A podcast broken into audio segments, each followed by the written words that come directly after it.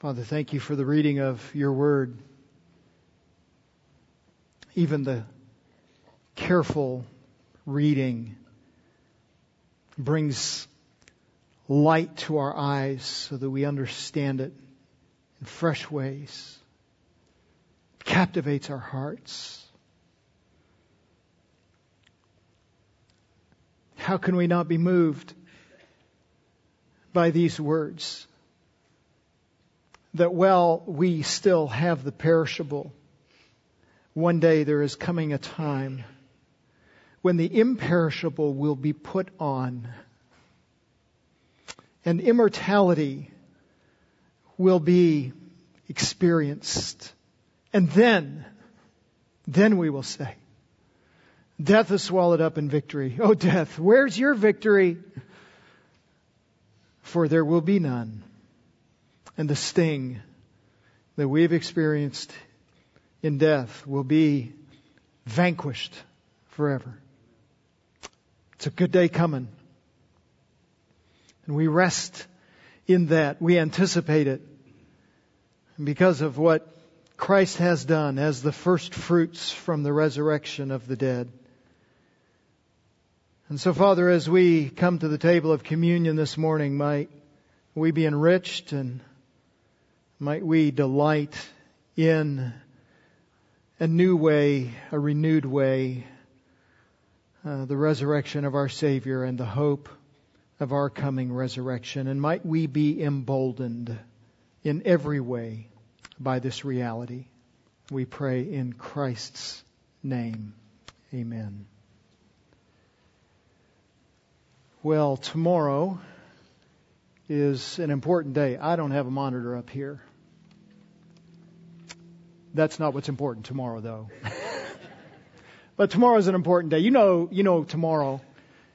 Um, tomorrow is October 31. And of course, October 31 is an important day. And not just for the sake of accumulating as much chocolate as you can, as quickly as you can, because I'm all in on that.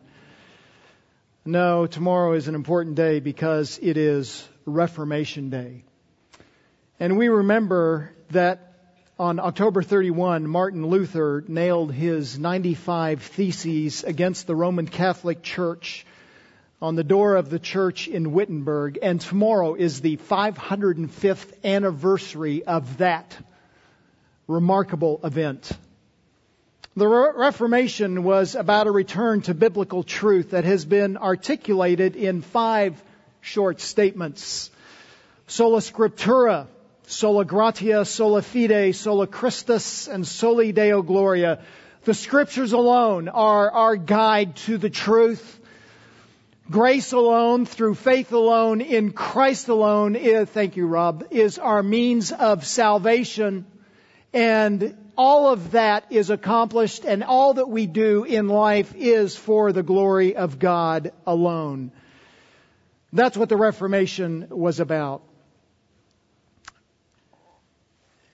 The cross and his work are central to those realities. It is a reminder those five statements about the importance of Christ, the importance of His work, the importance of our salvation, and the sufficiency of Christ, the sufficiency of the Scriptures, the sufficiency of the cross and the resurrection for all those who believe in Him. Nothing else is needed when you believe Christ. That's the Reformation.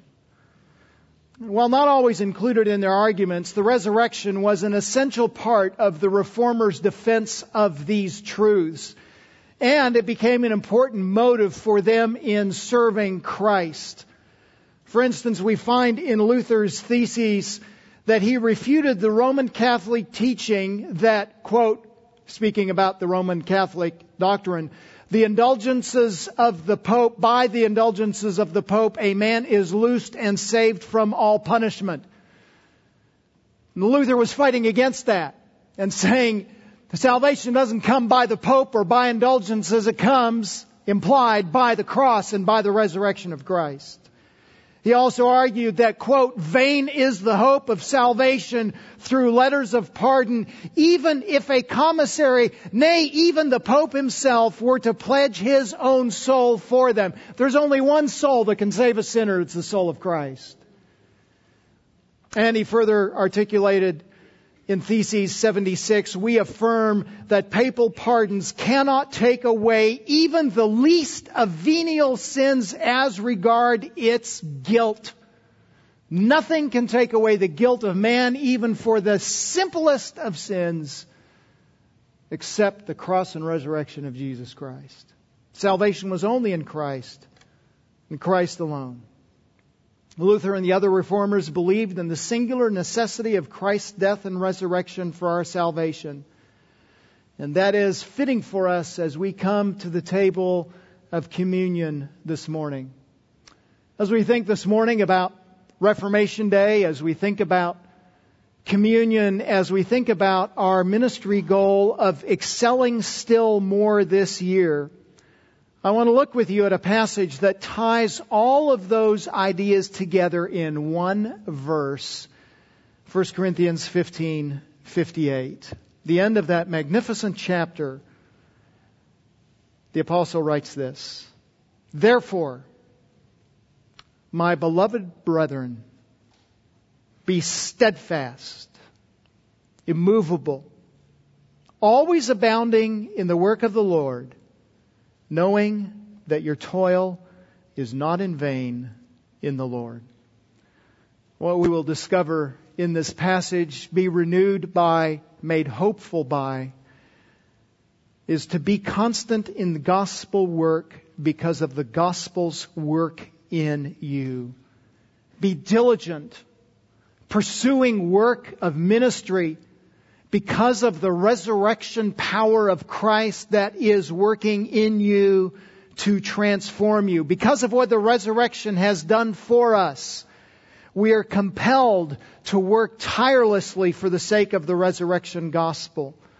And in this one verse, the apostle exhorts the Corinthians to three ministry tasks because of the reality of the resurrection. Three tasks that are set before us and the Corinthians because of the reality of the resurrection. Now, as we come to this, let me set the table, as you will, about the context.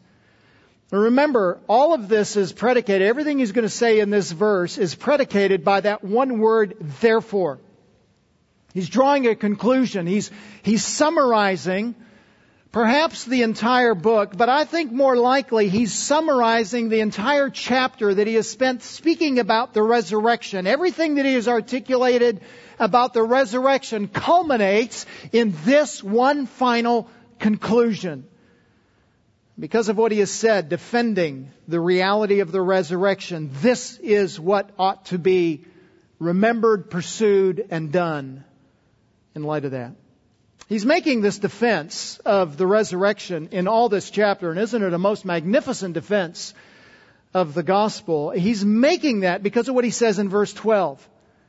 If Christ is preached, remember, he's saying this is the heart of the gospel, is to preach Christ. That's the first 11 verses. Now, if Christ is preached, and if he has preached that, if it is preached that he has been raised from the dead, how do some of you say there is no resurrection of the dead? So in the Corinthian church, some false teachers had infiltrated and said, resurrection? What? There's no resurrection.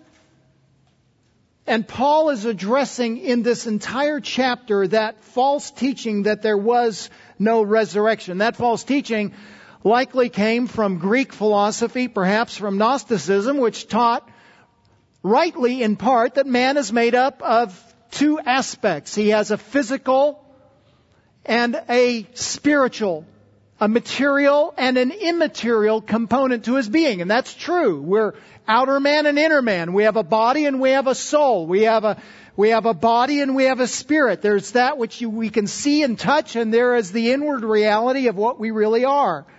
That part's true. But what, what Greek philosophy and Gnosticism taught was that the body imprisoned the soul. and that there was a disconnect between the two, and we would say that the two are united to make one being. And what Greek philosophy continued to teach was that at death, the soul would, was, was liberated from the body, the soul escaped from the body and was able to enjoy all of the things that the soul was made to enjoy. Now the, the shackles of the body have been let loose. And if the body has been released, excuse me, the soul has been released from the body, the thinking of the Greek philosophers was, then why would you want a resurrection when you're just going to imprison the soul again? That's not a good idea. In fact, it's that kind of thinking that is behind what is going on in Acts chapter 17 when Paul is at Mars Hill in Athens, 1732 in Acts. It says, Now when they heard of the resurrection of the dead that Paul was preaching about, some began to sneer. But others said, We shall hear you again about this, concerning this. They hated that idea of the resurrection, and Paul was directly confronting that and correcting it. That philosophy that was so pervasive in the culture had infiltrated the church in Corinth, and this whole chapter is about fighting against that. So the summary statement in verse 58 is affirming what should we do in light of the resurrection realities? What should we do because the resurrection is true? What are the implications of this true resurrection? Now, as we launch into this, I want you to notice in verse 58 the answer to the question, to whom is Paul speaking? Now notice what he says. Therefore, my beloved brothers. Now, that kind of affectionate greeting is not uncommon in the New Testament. In fact, it's not even uncommon in this letter. In chapter 10, verse 14, the apostle says, Therefore, speaking about the Corinthians, my beloved, flee from idolatry. So previously, he's already addressed them as beloved believers. We find similar kind of language uh, sprinkled throughout the New Testament. Just one other example, Ephesians chapter 6, verse 21, that you may also know about my circumstances and how I am doing. Tychicus, the beloved brother and faithful minister in the Lord, will make known everything to you. So as Paul thought about Tychicus, he said, he is my beloved brother. He's faithful. He's, he's, he's loved and he's delightful to the apostle. Now think about the people who are receiving this letter from Paul. This is the Corinthian church. And in all honesty, the Corinthians did not particularly seem brotherly. And by that I simply mean it didn't seem like they were all part of the body of Christ. There was there were all kinds of problems within the church. So for instance, in chapter 3, the apostle begins by addressing their immaturity and saying you ought to have progressed and they hadn't progressed. You ought to be mature and they aren't mature. And he addresses that. The church was also plagued with significant spiritual problems, sin problems. The, the capstone or the highest mark of the sin problems they had included the man that was living in an incestuous relationship with his stepmother. That's chapter 5. And the church knew about it. It's not like something was happening clandestinely. This was out in the open and the church knew and they refused to address this man living in perversity, such perversity that even outside the church they would say, that's wrong. Even in Corinth, they would say, that's wrong. Not the Corinthian church. Paul called them to repent. They didn't want to repent. This is actually the second letter he's already written to them. He would visit them as well. He would write them two more letters Two of the four letters he has written to them have been lost. We don't know the content of them, though we know that he wrote them. And all of these letters are calling them to repentance. They not only didn't come to repentance, we know from chapter 9 that false teachers rose up in the Corinthian church and they not only began teaching perversity and moving away from the truth, but they attacked the apostle Paul and were attempting to demean him and demean his ministry. And then compounding that are other kinds of errors that they were engaged in as well. For instance, in chapter 11, uh, abuses at the communion table. So some were coming to the communion table. They were excluding others because of their hoarding of the food that was at the table, and they were consuming large amounts of alcohol and becoming drunk. It was just, it was just a massive amount of perversity throughout this church. And Paul says, therefore, my beloved brothers. It's a reminder that whatever the conflict was between Paul and the Corinthians, he views them as brothers that are united to a common head, Jesus Christ, and he treats them that way. And notice he doesn't just say, therefore, brothers. Therefore, he says, beloved brothers. He doesn't just say, we're in a formal arrangement and I don't really like it and I don't really agree with it, but this is our relationship and so I'm just going to have to deal with it. No, he calls them beloved. Despite his misgivings about them, he considers them to be beloved brothers. They're kin. And he is affectionate towards them. That being said, there is as well a, a little tone of rebuke in this address. Kind of like when I was a child and I might have wandered away from the house at an inappropriate time and I would hear my mother's voice calling, Terry Mark! And I knew I was in water that was rising. And if it came out Terry Mark ends, I knew I was really in trouble. And if I ever got to Terrence, it was all over. and there's a little bit of that going on in this passage. In fact, the, the, this particular phrase, this exact phrase, the way it's constructed, beloved brothers, is only used six times in the New Testament. And every one of those times, there is a tone of correction with it.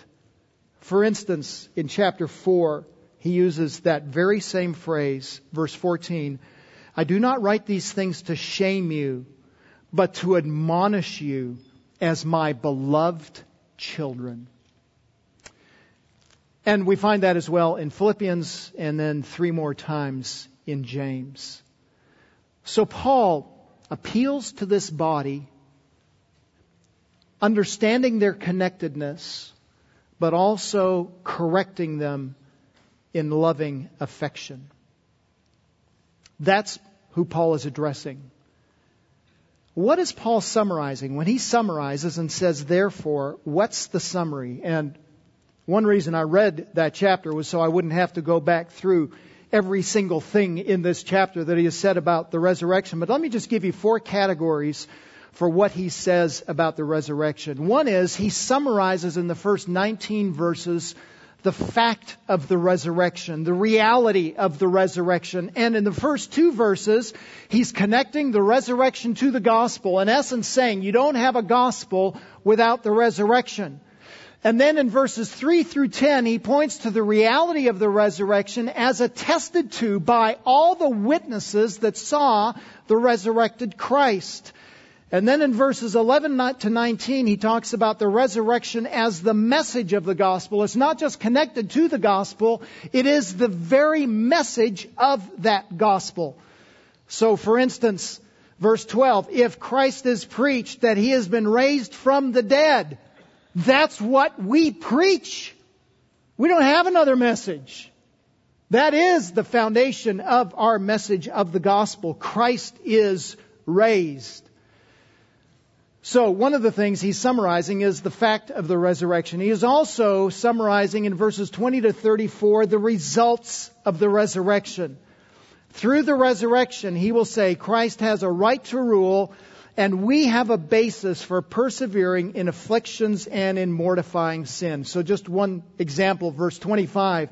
Because of the resurrection, he must reign until he has put all enemies under his feet, and the last enemy that will be abolished is death. That's the result of the resurrection. No resurrection, that doesn't happen.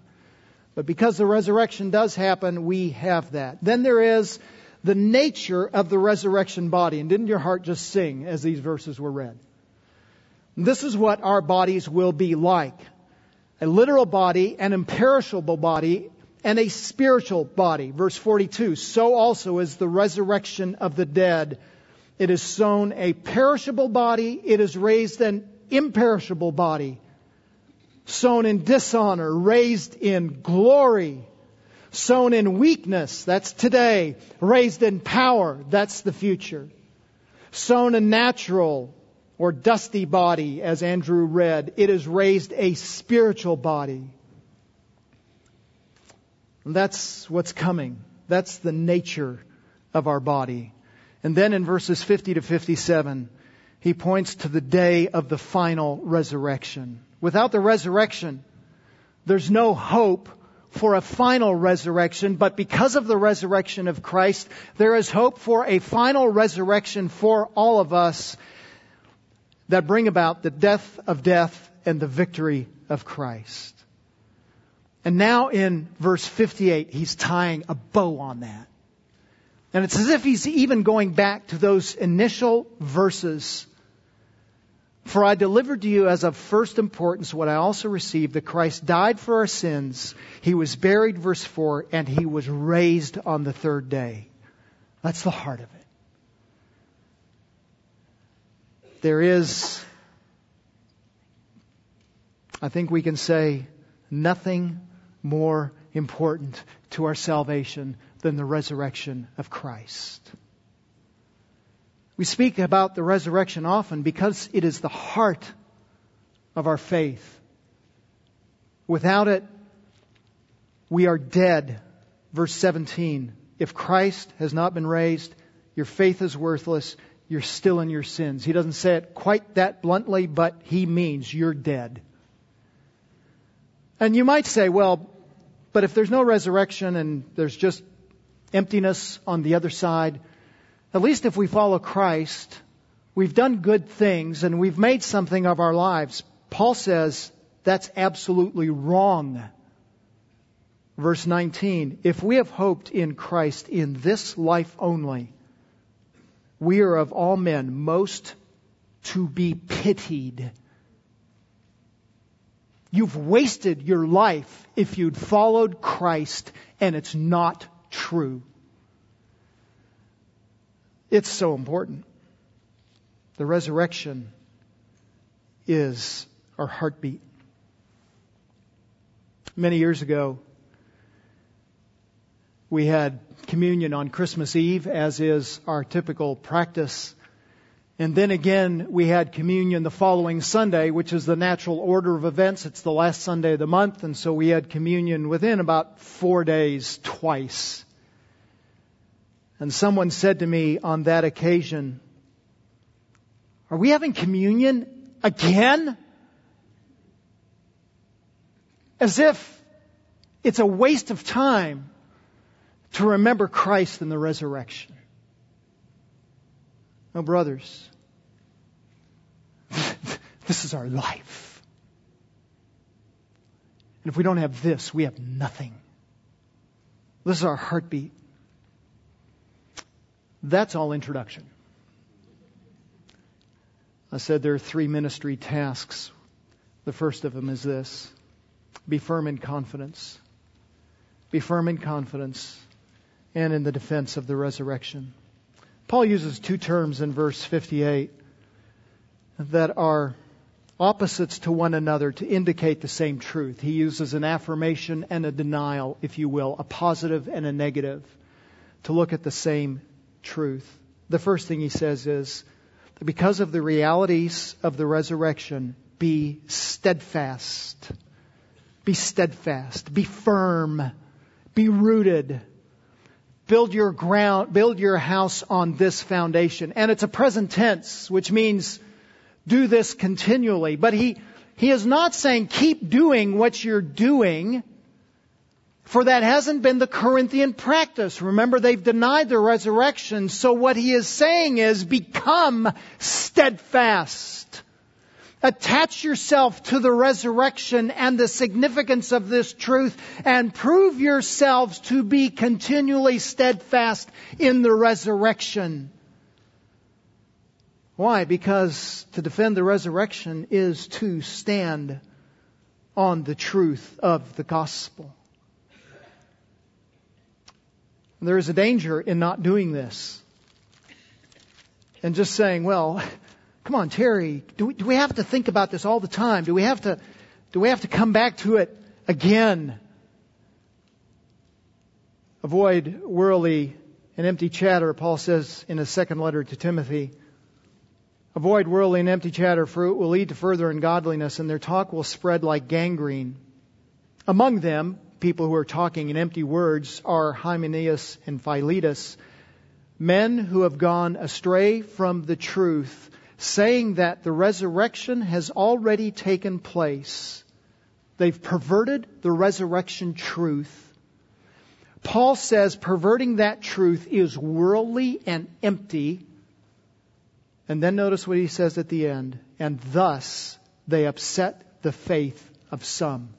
The danger is you, you remove the power of the resurrection and you lead people away from Christ. And you destroy their faith. This is of preeminent importance. Be steadfast. Flip side of that statement. Be immovable. Don't be moved away from the resurrection. that word is a warning of the potential to always be swayed away from the gospel and away from the resurrection. Just like a tornado pulls a house off the found, off its foundation, so false teachers can threaten the uh, inattentive and the weak. They're a constant threat to the permanence of one's salvation. They're a threat to which we always ought to be attentive. And you take, take these two terms, you put them together. Be steadfast, be immovable. He is calling us to be vigilant to preserve the truth of the resurrection. Because, just like with sin, the, the nature of the flesh is always to move away from truth. The flesh is always pulling us. Oh, it's not that big a deal. Move away, move away, move away. To deny the unique resurrection of Jesus Christ is to deny the gospel.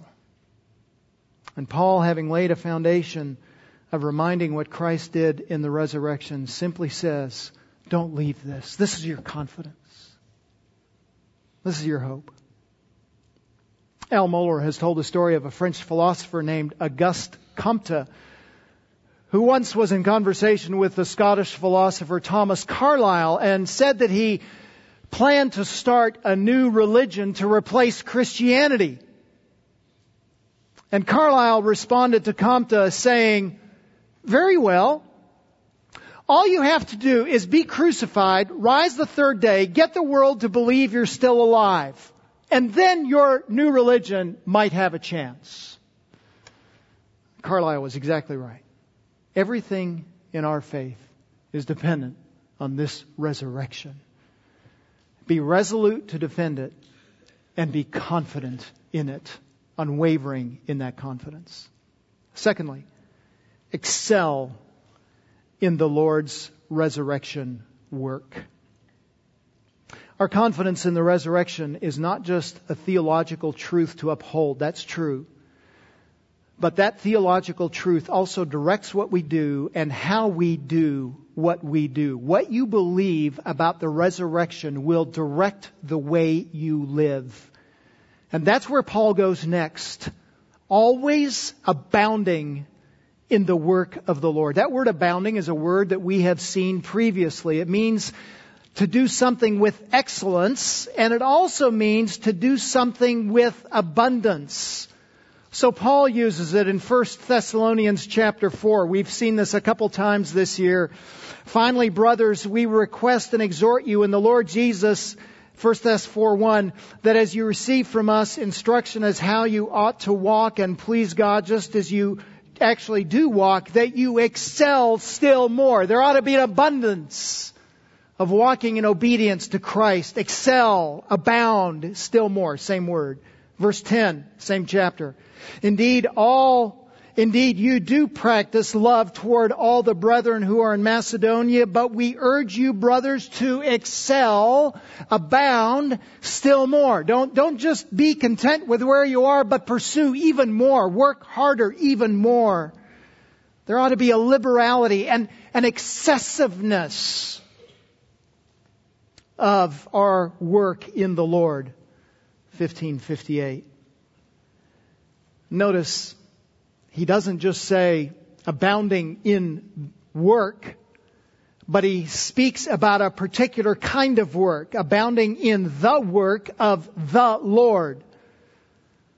What is the work of the Lord? Well, he's used that word work a number of times in this letter, speaking about things that are done for the sake of Christ. And that's, that's the most basic way to refer to it. It's anything that is done in the name of Christ for the glory of Christ to fulfill Christ's purposes in the church and in the world. So it's not, it's not going to work and punching the clock to gain a salary. It's gospel oriented work. It's gospel proclamation. It's gospel discipleship. We find that usage in chapter 3 verses 6 through 8. It's work about building into relationships so that people will grow into Christ. That's chapter 9, verse 1. So we might simply say spiritual work, work done for the Lord, is caring for people, caring for those who have been connected to us in Christ's body. And though he doesn't use the word work, we find that exemplified in chapter 12, particularly in verses 4 to 7. And I want you to notice that he doesn't say abounding in all of the fun and frivolity of the Lord's church. Now, it is fun. But let's be honest, there are days it's work, isn't it? In fact, it's not just work. Knowing, notice what he says at the end of this verse, knowing that your toil, that word toil is parallel to work, and that's the simple rendition of it is that's sweaty work. That's when you do this stuff, you're sweating, you're perspiring, it's taking all of your energy, it's taking all of your strength. It wipes you out. That's ministry in the church. In fact, if you just maybe look down into the next chapter, we see what Paul talks about how that's exemplified in his own life. I will remain in Ephesus until Pentecost, for a wide door of effective service has opened to me I, I can't wait to get to Ephesus. There's a tremendous amount of opportunities in front of me. Oh, and there are many adversaries. I'm going to Ephesus. I can't wait. There's much opposition. It's toil. It's laborious. It's to say it's not always easy. But it is also to say just because it's not easy doesn't mean we pull away. Paul says even when it's laborious, we abound, we excel. We don't move away from the resurrection, but we do move in service. Isn't that interesting? So Paul says, don't move. Be steadfast, immovable. And then he says, always abounding, moving. Don't move from the truth. Always move in service. There's a connectedness between what we believe about the resurrection and what we do. We might summarize Paul's exhortation here in three ways. The resurrection is powerful to change lives. Brothers and sisters, that's got to be our confidence. That's got to be our joy. That's got to be our pursuit. It's this resurrection truth that will change people. That's always where we start. People come into the counseling room. That's where we start. People come for discipleship. That's where we start. People come for church membership. That's where we start. It's always about the resurrection and the gospel. Nothing else is going to change people. Only Christ's gospel and his resurrection will. And the resurrection message is also the powerful message to give to others to say, be engaged in resurrection work is a reminder that the heart of our work is the gospel. No matter what we do with the gospel, there's always more. As the church grows and we say, this is, this is fantastic that God, God is bringing more into His kingdom. It doesn't take much to go outside these doors and see the lostness of the world. Even in Granbury, Texas, people are lost. And God is a missionary God. And He would have us to take that message to the world. And this is a reminder as well. It's not a secret. God's revealed Himself and said, let me unfold the mysteries of the world and tell you how you can have joy. And it's right out there for everyone to know. And meanwhile, the world's looking around for this great mystery, this secret. And if I just find the secret, no, Christ is the secret. Jean went for a walk the other day, and she walked around the corner, and there's a guy walking in, in his yard. He's barefoot. It was kind of chilly that day, and she thought that's kind of weird, you know.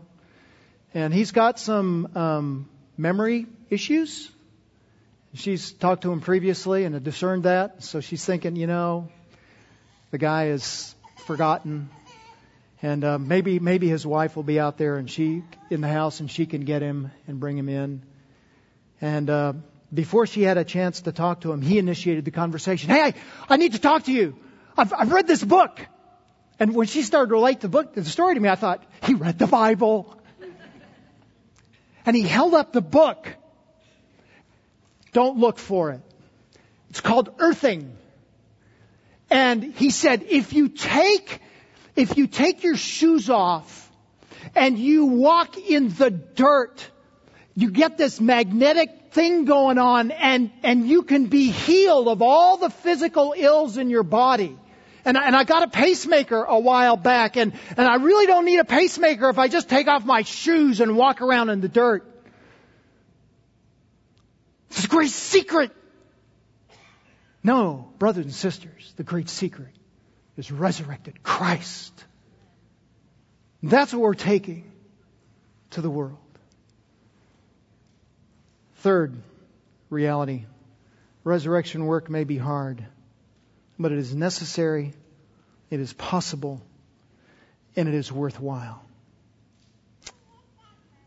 MacArthur writes in his commentary What a word Paul gives to the countless Christians who work and pray and give and suffer as little as they can how can we be satisfied with the trivial, insignificant, short lived things of the world? How can we take it easy when so many around us are dead spiritually and so many fellow believers are in need of edification, encouragement, and help of every sort? When can a Christian say, I've served my time, I've done my part, let others do the work now? I've heard people say that almost verbatim. I've done my duty. I'm done. I'm going to play golf. And people are dying. Oh, brothers and sisters, thank you for being the kind of church that lives and believes the resurrection of Christ. And let us excel still more. The work's not done. And there's a world that needs redemption.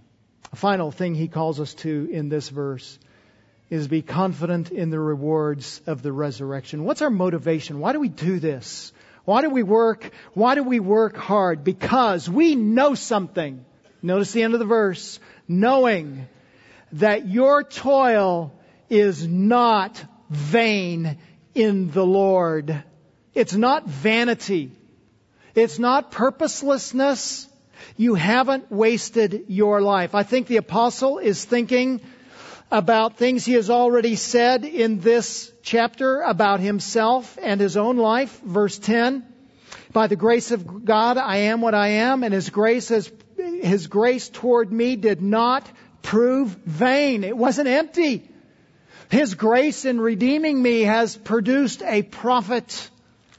He is also demonstrating that the resurrection proves that there's no vanity in labors. Verse 14, if Christ has not been raised, then our preaching is in vain and your faith is also in vain. It's empty, it's worthless, it's wasted. But he has been raised and so it is not vain. It's not empty. Christ has been raised. There is no waste.